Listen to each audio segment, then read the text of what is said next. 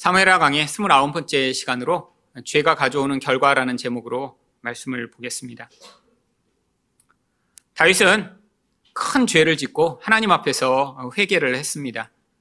이 다윗의 회개가 얼마나 진실한지 우리는 시편 51편 말씀을 통해 아주 자세하게 살펴보았습니다.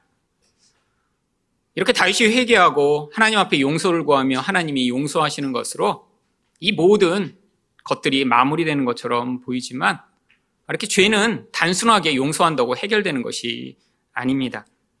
오늘 13절 말씀을 보시면 하나님이 용서하시고 모든 것들이 끝나는 것처럼 보입니다.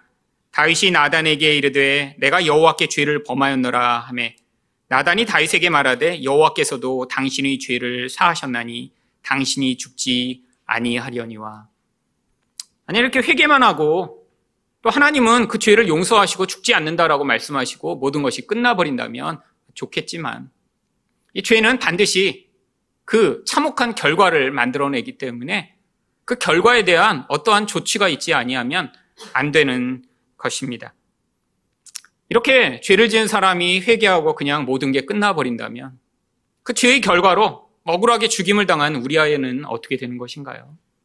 이렇게 다윗의 범죄로 말미암아 모욕을 당하며 또한 하나님 앞에 반역한 그 모든 것들을 보신 하나님의 그 모든 체면과 영광은 어떻게 되는 것인가요?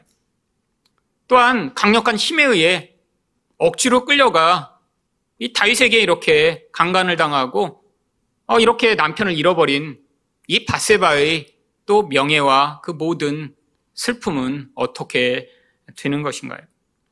그렇기 때문에 죄는 한 번 저질러지게 되면 그런 결과로 말미암는 모든 문제들이 발생하게 되어 있고요. 또한 그 결과로 말미암아 어떠한 조치들이 반드시 필요하게 되어 있습니다. 그렇다면 죄는 어떤 결과를 가져오나요? 첫 번째로 마귀의 비방을 가져옵니다.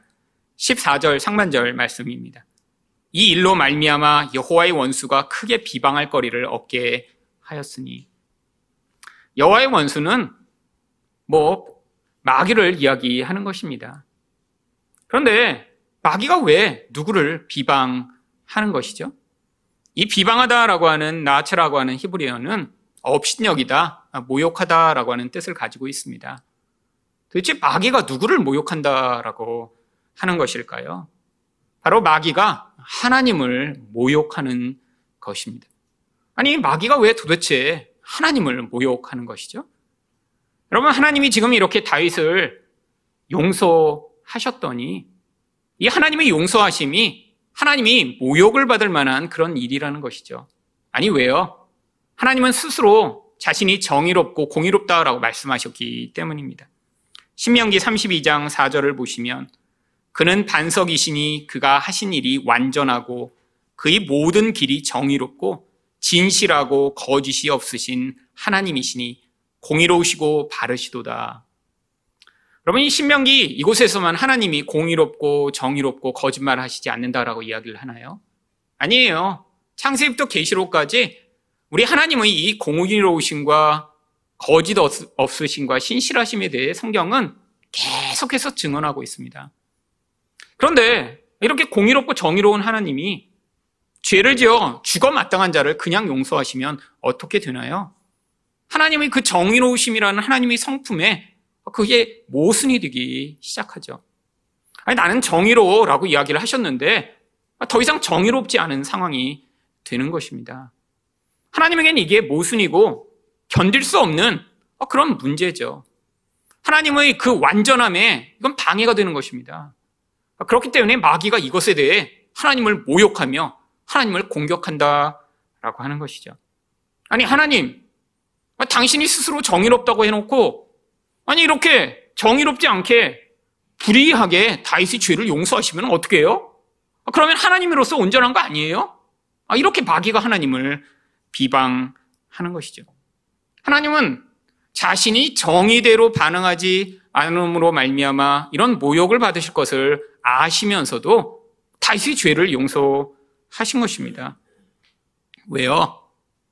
다윗의 죄를 용서하시지 아니하면 결국 이 다윗은 죽임을 당할 수밖에 없으니까요.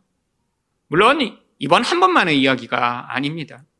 이것은 하나님이 우리 죄를 용서하시기 위해 자신이 어떻게 모욕을 받으시고 어떻게 수치를 견디셨는가를 보여주는 모형이죠. 하나님은 죄인을 그냥 용서하신 것이 아니라 바로 그 죄인을 용서하심으로 말미암는 그 모든 비난과 수치를 다 감당하심으로 말미암아 그 모욕에도 불구하고 우리를 용서하심으로 하나님의 사랑이 그만큼 크고 놀라운 것인가를 우리에게 보여주시고자 하신 것이죠. 구약에서는 하나님이 이렇게 모욕을 받으신다라고 이야기로 끝났지만 바로 하나님이 직접 이렇게 죄인의 그 모든 죄악을 용서하시기 위해 이 땅에 예수 그리스도로 오셨습니다. 예수님이 이 땅에 이렇게 오셔서 무슨 일을 받으셨나요? 바로 대표적으로 모욕을 받으시고 희롱을 당하신 경우가 마태복음 27장 27절에서 30절에 나옵니다. 이에 총독의 군병들이 예수를 데리고 관정 안으로 들어가서 온 군대를 그에게로 모으고 지금 예수님은 십자가형을 선도받은 상황이죠. 무슨 죄목이었나요? 바로 스스로 왕이라고 주장한다라고 하는 죄목으로 바로 십자가형을 언도받고 지금 이 군병들에게 모욕을 당하는 상황입니다. 군병들이 볼 때 예수가 정말 왕처럼 생겼나요? 아니에요. 그냥 일반 사람 같은 노동자에 불과하죠. 아, 그런데 스스로 왕이라고 주장해서 아, 반역을 한다 그러니까 이 구명들이 아무리 봐도 너무 웃긴 거예요. 아, 그래서 그냥 십자가에 매달 수도 있는데 일부러 희롱을 하기로 합니다. 28절을 보시면 그의 옷을 벗기고 홍포를 입히며 고대에는 이 붉은색을 만드는 옷감이 아주 희귀했기 때문에 이 붉은 옷으로 만들어진 그런 옷을 입은 사람은 귀족이나 왕족만 입었습니다. 예수님에게 일부러 빨간색 옷을 입힌 거예요. 아, 네가 왕이야? 아, 그럼 한번 그 옷을 입어봐. 아, 그리고 나서 그들이 어떻게 희롱하나요? 29절에 가시관을 엮어 그 머리에 씌우고 갈대를 그 오른손에 들리고 여러분 왕이라면 왕관을 써야겠죠. 왕이라면 황금으로 만들어진 호를 들고 호령해야겠죠. 그런데 예수가 가짜 왕이라는 거예요.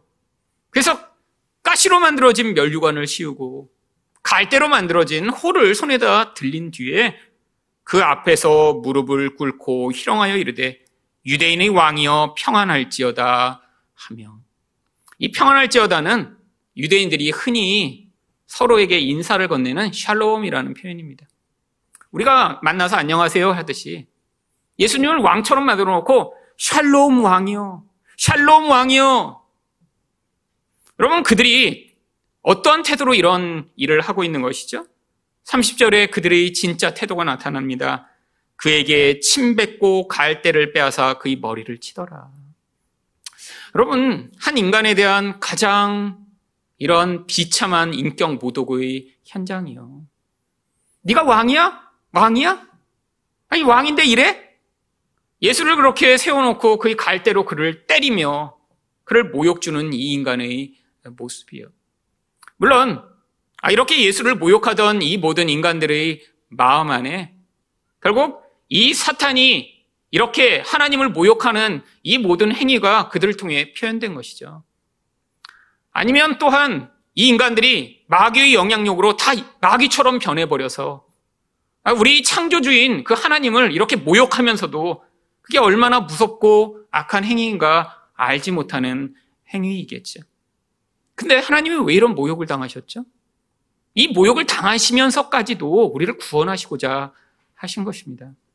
여러분, 아, 이런 큰 모욕이 기다리고 있는데 그것들을 알면서 어떤 일을 한다라고 하는 것은 그 모욕보다도 훨씬 가치 있고 중요한 것이 기다리고 있기 때문 아닌가요?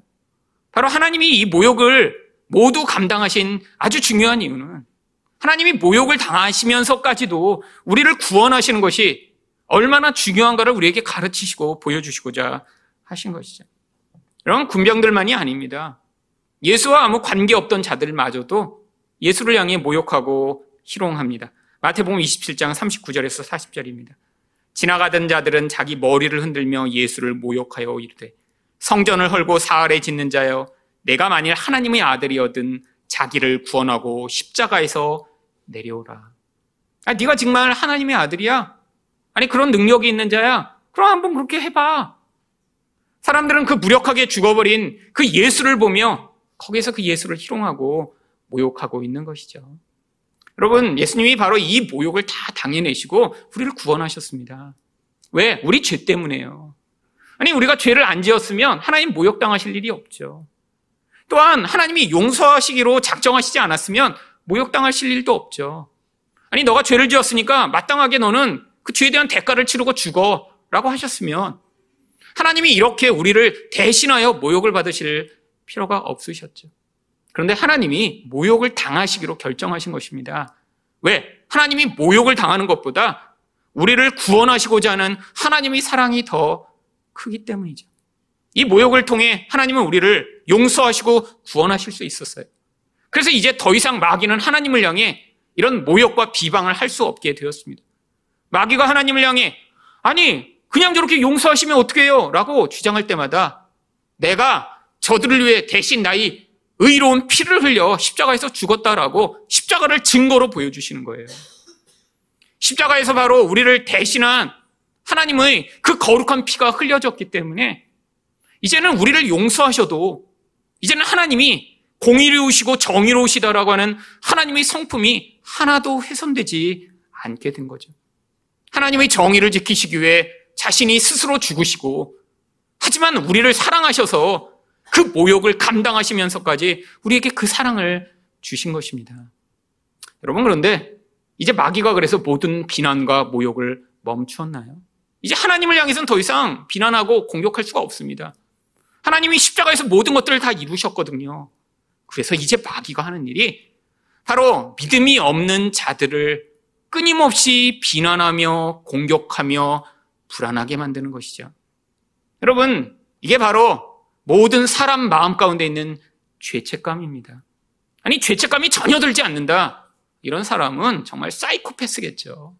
인격이 다 무너져서 악한 짓을 하고 아, 정말 파렴치한 행위를 해도 아무런 죄책감이 없다? 아, 정말 인간으로서 인간이라고 여길 수도 없는 존재겠지. 하지만 모든 사람들은 다 죄책감을 느끼게 됩니다. 그런데 문제는 이런 예수의 놀라운 은혜와 구원을 경험하며 이 사랑으로 말미암아 구원받은 성도들 가운데도 이 죄책감으로부터 자유롭지 못한 사람들이 많이 있어요. 여러분, 이 죄책감이 우리에게 이런 마귀의 공격과 영향력으로 영향을 미치게 되면 어떤 행위가 나오나요? 결국 자기의 외적 행위로 내적인 죄책감을 감추려고 하는 그런 행위가 더 많이 발현되게 되어 있습니다. 아주 오래전에 나왔던 미션이라는 영화가 있습니다. 거기에 주인공이 로버트 드니로라는 사람이 나오죠. 근데 이 사람이 원래 군인이었는데 결투를 하다 어떤 사람을 죽여요. 근데 그것으로 알면 엄청난 죄책감이 시달려 이 사람이 이제 카톨릭 수도사가 되기로 합니다. 근데 자기가 누군가를 죽인 것에 대한 그 죄책감이 너무 크니까 그것을 자기 행위로 보상하고자 그가 어떤 일을 하냐면 쇠사슬로 커다란 십자가를 묶고 그 폭포를 기어 올라가요. 왜? 아니 그렇게 자기가 고생하면서 그 폭포를 올라가면 그 자기 고행으로 말미암아 자기가 사람을 죽인 그 죄를 용서받을 줄 알고요. 그 미션 영화에서 감동적인 장면이 그 장면입니다. 계속 미끄러져서 떨어져요. 거의 죽을 것 같아요. 근데 결국에는 기어 올라갑니다. 여러분, 근데 아무리 그렇게 고행을 하고 고통을 무릅쓰고라도 인간이 애를 쓴다고 해서 그 영혼의 깊숙한 곳에서 스며나오는 그 죄책감에서 자유로울 수 있나요? 아니요. 마귀는 그래서 계속해서 이런 십자가의 복음을 믿지 못하는 사람들의 영혼 안에서 끊임없이 우리를 공격합니다. 여러분, 자기 영혼을 진실하게 들여다보는 사람이라면 자기가 정말 완벽하고 온전하다라는 생각을 갖는 사람이 어디 있나요? 인생 내내 행하는 그 모든 잘못과 실수들로 말미암아 우리는 끊임없이 자기 자신에 대한 불안한 마음 또한 열등감을 가지고 살아갑니다. 하나님 앞에서도 그렇죠. 하나님 앞에서도 우리가 늘 진실하고 온전하게 행동하나요? 늘 욕심을 따라 살아가며 늘 하나님의 은혜를 은혜로 반응하지 못하며 내 중심적으로 살아가는 것이 우리들 아닌가요? 그런데 그래서 우리가 이렇게 하나님 앞에서 온전하지 못하다고 어떤 행위를 하면 하나님이 그걸 보시며 아, 네가 이렇게 행위를 했으니까 아, 잘했다라고 인정하시나요? 아니에요. 여러분, 우리 행위는 하나님 앞에서 아무것도 아닙니다. 하나님이 진짜 가치 있게 보시는 것은 바로 온전한 의예요. 근데 그 의는 우리 행위로 얻어지는 것이 아니라 바로 온전한 의를 행하신 예수 그리스도를 믿는 믿음으로 말미암아 나타나는 것입니다. 여러분 우리 근원 안에서 우리가 이런 행위의 근원을 두지 않고 우리의 영혼이 그런 믿음으로 말미암아 반응을 해야 그로부터 말미암는 모든 행위나 모든 반응이 우리 교만이나 우리 자랑의 이유가 되지 않죠. 우리 중심 안에서 우리가 만약에 나의 죄책감을 없애고 나의 부끄러움을 감추고자 어떤 행위를 하기 시작할 때 우리는 또 금방 내가 얼마나 부끄럽고 얼마나 부족한 존재라는 사실은 잃어버리고 내가 하는 그 행위에 계속 초점을 맞추면서 아, 내가 이것도 이렇게 잘하지? 내가 저 사람보다 이런 일도 잘하고 있지라고 착각하는 그런 착각하는 단계에 서게 되어 있죠. 여러분이 진짜로 여러분이 영원에서 이런 복음으로 말미암는 참 자유 내가 어, 죽을 수밖에 없는 존재인데 하나님이 나를 이렇게 예수의 피로 용서하시고 온전케 하셔서 나는 부족하지만 예수의 피가 온전하다라는 그 믿음 안에 여러분을 두고 있지 않다면 여러분은 반드시 다른 사람과 늘 비교하며 살게 될 것입니다. 여러분, 그게 기독교인이 더큰 문제예요. 여러분, 세상 사람들은 눈에 보이는 것만으로 비교합니다. 얼마나 좋은 집에 살고 있는지, 얼마나 좋은 차를 타고 있는지, 얼마나 똑똑한지, 얼마나 좋은 직장에 다니는지. 끊임없이 비교해요. 그럼 예수 믿는 사람은 그 비교에서 자유로운 거예요. 문제는 예수 믿는데 그것도 비교하면서 그 다음에 또 교회에서 내가 얼마나 열심히 신앙생활을 하고 있는지, 내가 얼마나 멋진 그런 삶을 살고 있는지를 끊임없이 거기에다 플러스해서 비교하죠. 이게 우리 안에 있는 잘못된 근거에서부터 시작된 거예요. 나라는 존재가 진짜 영혼 안에서부터 견고하고 내 근원에서부터 하나님이 나를 인정하신다라는 확신 가운데 살고 있으면 내 외면에서 내가 어떠한 삶을 살고 있는지 아니 내가 어떠한 능력과 힘이 있는지가 별로 중요하지 않은데 내면이 불안하고 초조한 사람일수록 외면에 있는 조건들을 가지고 남과 비교하며 끊임없이 남과 비교하는 인생을 살며 그 안에서 열등감과 우월감 사이를 끊임없이 오르락내리락 하는 삶을 살게 되어 있죠. 여러분, 진짜 내면이 자유로운 사람은 남과 비교할 필요가 없습니다. 근데 우리의 문제는 무엇인가요? 마귀는 우리의 이 취약점을 계속해서 공격해요. 아직 세상으로부터 완전히 자유롭지 못한 우리 약점을 공격하며 아, 너가 세상에서 이렇게 성공하지 못했잖아. 아, 네가 이런 좋은 차를 타고 있지 못하잖아. 네가 이런 멋진 그런 인생을 살고 있지 못하다라고 우리를 유혹하고 공격하는데 거기에다 한층 더 떠서 아, 너는 하나님 앞에서 사랑받고 인정받을 수 있는 존재가 아니잖아. 네가 지난주에도 이렇게 범죄했고 아, 너는 작년에도 이런 짓을 해놓고 어떻게 하나님 앞에서 떳떳할 수 있어라고 우리 죄책감을 자극할 때마다 우리는 그 마귀 공격에 걸려 넘어지게 되는 것이 아주 일상적인 일입니다. 여러분, 이게 모든 사람들이 가지고 있는 이런 마귀의 공격에 쉽게 넘어질 수 있는 그런 약점들이죠. 여러분, 그 약속이 성경에 수없이 많이 있습니다. 가장 대표적인 약속이 로마서 8장 31절부터 34절에 나옵니다. 만일 하나님이 우리를 위하시면 누가 우리를 대적하리오? 자기 아들을 아끼지 아니하시고 우리 모든 사람을 위하여 내 주시니가 어찌 그 아들과 함께 모든 것을 우리에게 주시지 아니하겠느냐? 누가 능히 하나님께서 택하신 자들을 고발하리요? 의롭다 하신 이는 하나님이시니 누가 정죄하리요? 여러분, 여러분 마음 가운데 끊임없이 들리는 그 소리를 무엇으로 이기실 수 있을까요? 아니, 둔감한 사람은 소리는 못 듣고 아니, 자기 마음 안에서 끊임없이 찾아 올라오는 그 열등감과 죄책감의 영향력을 아니, 자기 온 삶으로 열심히 살아가는 것으로 다른 사람을 이기기 위해 경쟁하며 애쓰는 것으로 스스로 나는 다른 사람보다 나은 존재라고 인정받고자 하는 모습으로 살아가게 되는 사람들도 많이 있죠. 여러분, 이건 허망한 행위입니다. 이런 행위를 하게 만드는 근원이 어디에서부터 시작돼요? 내 존재가 진짜 사랑받는다는 사실을 믿지 못하는 데서부터 시작되죠. 여러분, 제가 예전에 가르쳤던 많은 학생들 가운데도, 아니, 인생의 진짜 가치가 학교에 있는 것이 아닌데, 자기가 어떤 학교에 다니는지 때문에 너무 고통하는 아이들이 많았어요. 근데 그게 20대 초반에는 학교죠. 근데 그게 계속되나요? 아니, 그 근원에서 벗어나지 못하면 30대가 되면 누구랑 결혼하는가, 어느 회사에 다니는가, 아니, 그게 40대가 되면 어떤 아파트에 사는가, 어떤 차를 타는가, 50대가 되면 자녀들이 어떻게 성장했는가. 인생 내내 그 굴레에서 벗어나지 못하고 살아가는 사람들이 얼마나 많은지. 근데 다 교회를 다니고 예수를 믿는데요. 너무 안타깝습니다. 여러분, 여러분은 정말 하나님이 여러분을 모욕을 당하면서까지 사랑하신다는 그 사실을 믿고 계신가요? 아, 그래서 여러분 자신을 사랑하시기 때문에 다른 사람과 비교하지 않아도 아니, 내가 다른 사람처럼 그런 성공하고 멋진 인생이 아니어도 다른 사람에게 내가 내세울 만한 그런 모습들을 갖추지 못했어도 그 안에서 여러분들이 스스로 하나님의 사랑으로 만족하며 영원 안에 있는 그 모든 열등감과 부족함으로부터 자유를 얻는 이 하나님의 사랑에서 끊을 수 없는 그 놀라운 확신 가운데 살고 계신가요? 여러분, 여러분이 그 확신이 없으시다면 다시 복음을 붙드셔야 합니다.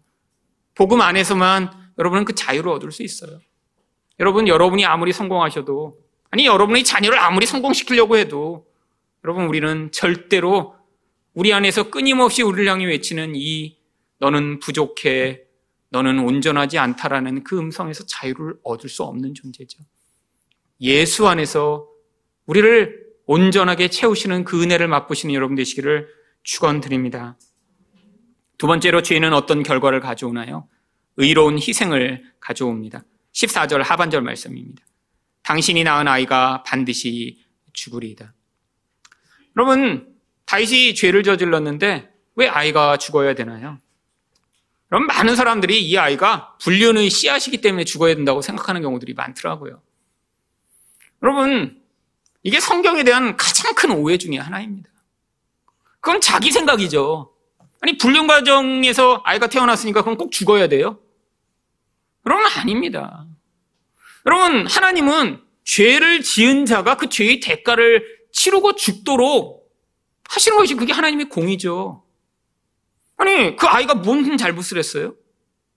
여러분, 성경이 그런 이야기 하는 게 아니라 이 아이의 죽음을 통해 원래는 다윗이 죽었어야 되는데 이 다윗을 대신한 무죄한 자의 죽음을 통해 바로 이렇게 죄 지은 자들이 살아나기 위해서는 반드시 무죄한 자가 죽어야 하는 예수 그리스도의 희생을 모형으로 우리에게 가르치시고자 바로 이런 일들이 벌어지게 하신 것이죠.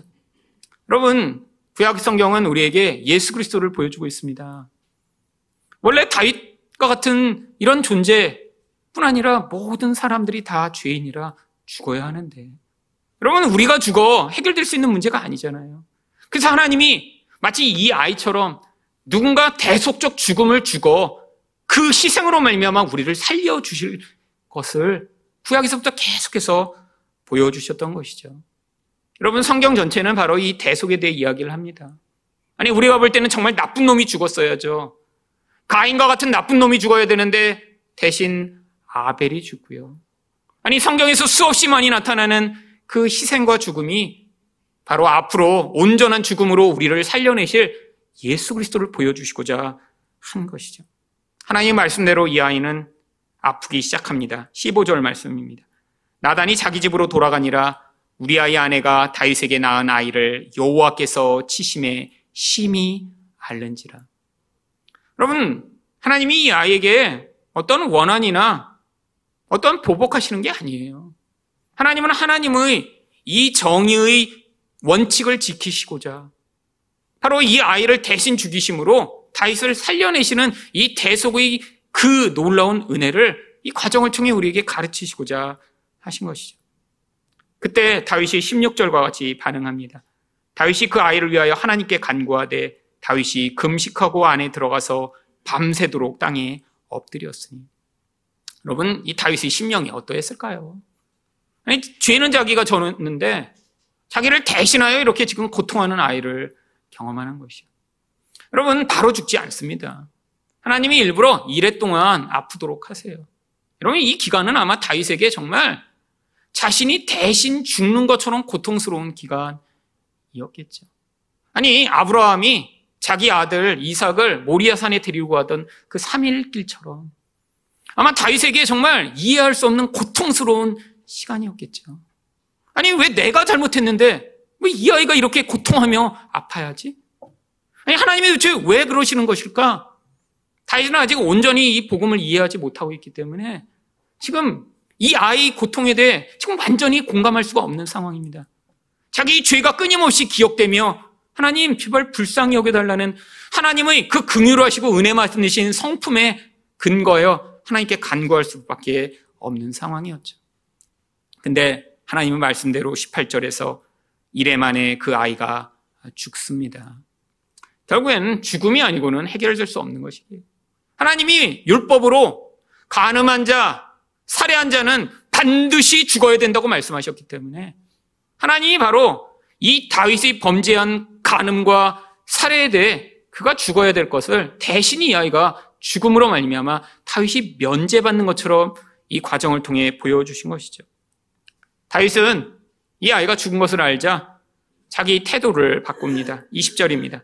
다윗이 땅에서 일어나 몸을 씻고 기름을 바르고 의복을 갈아입고 여호와의 전에 들어가서 경배하고 왕궁으로 돌아와 명령하여 음식을 그 앞에 차리게 하고 먹은지라.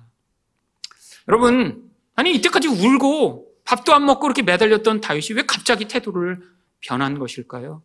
아니 아이가 죽었으면 그때 더 슬퍼하고 더 고통하는 게 그게 부모의 마음 아닌가요? 아니 주변 사람들이 볼 때 이 다윗의 행위가 너무 이상한 거예요. 그래서 물어봅니다. 아, 왕이요?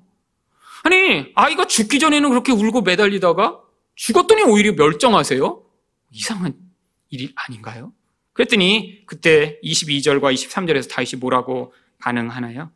이르되 아이가 살았을 때 내가 금식하고 운 것은 혹시 여호와께서 나를 불쌍히 여기사 아이를 살려 주실는지 누가 알까 생각함이거니와 지금은 죽었으니 내가 어찌 금식하랴 내가 다시 돌아오게 할 수 있느냐 나는 그에게로 가려니와 그는 내게로 돌아오지 아니하리라 하니라 다윗은 이 대속적 죽음에 대해 완전히 알고 있지는 못했지만 이 하나님의 성품에 대해서 그는 알고 있었습니다. 하나님이 긍휼하신 분이시니까 심지어 나 같은 자도 용서하셨으니까 이 아이에 대해 긍휼과 은혜를 간구하면 용서해 주시고 그를 살려 주실지도 모른다라는 그 긍휼에 의거한 것이죠. 그런데 자기가 아무리 긍휼에 의거해도 하나님이 또 다른 성품인 공의를 만족시키시고자 이 일을 행하신 것을 받아들이고 결국 아이가 죽고 나자 결국 자기 일상으로 돌아가게 되는 것입니다. 여러분, 세상에서 벌어진 일을 우리가 다 이해할 수 있나요? 아니, 성도의 인생 가운데 벌어진 일을 우리가 다 이해할 수 있나요? 여러분, 이때 이 다윗과 같은 태도가 우리에게도 필요한 경우가 얼마나 많이 있나요? 여러분, 우리 인생 가운데도 우리가 이해하지 못하는 부분들이 많이 있습니다. 하나님은 하나님의 뜻을 이루시고자 지금 하나님의 사랑과 하나님의 공의를 만족시키고 하나님이 신실하시며 말씀대로 거짓말하시지 않고 행하시는 분이시라는 그 모든 것을 완벽하게 이루어 나가시며 아니 이 일을 통해 앞으로 천년 후에나 있을 예수 그리스도를 보여주시고자 이 모든 일들을 지금 행하고 계신 거예요.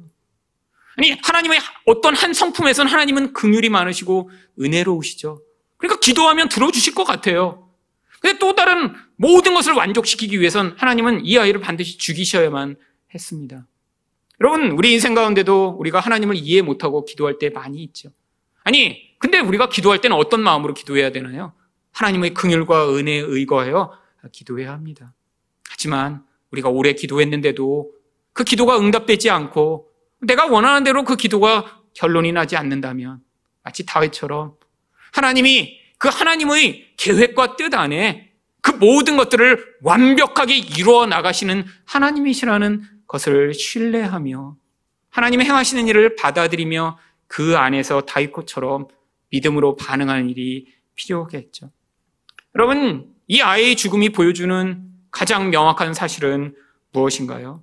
바로 우리들을 대신하여 정말로 우리에게 이 대속할 구세주가 필요하다라고 하는 사실이죠. 여러분 이것에 대해 로마서는 로마서 3장 23절부터 25절까지 이렇게 이야기합니다.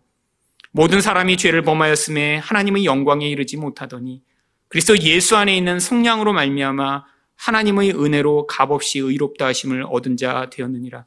이 예수를 하나님이 그의 피로써 믿음으로 말미암는 화목 제물로 세우셨으니 이는 하나님께서 길이 참으시는 중에 전에 지은 죄를 간과하심으로써 자기의 의로우심을 나타내려 하심이니. 여러분, 바로 대속을 우리에게 가르치고 계신 것입니다. 여러분, 우리는 다 죄인입니다. 여러분, 우리는 스스로 이 죄에서 벗어날 수 없는 자들이죠. 하나님이 그래서 바로 예수를 우리를 대신하여 죽으심으로 우리가 살아날 길을 우리에게 베풀어 주신 것이죠. 여러분, 이것이 진짜 우리에게 은혜로 받아들여진다면 그때 우리 안에서 진짜 이 은혜에 대한 반응이 우리의 행위로 나오게 되겠죠. 나의 죄책감을 가리려는 그런 행위.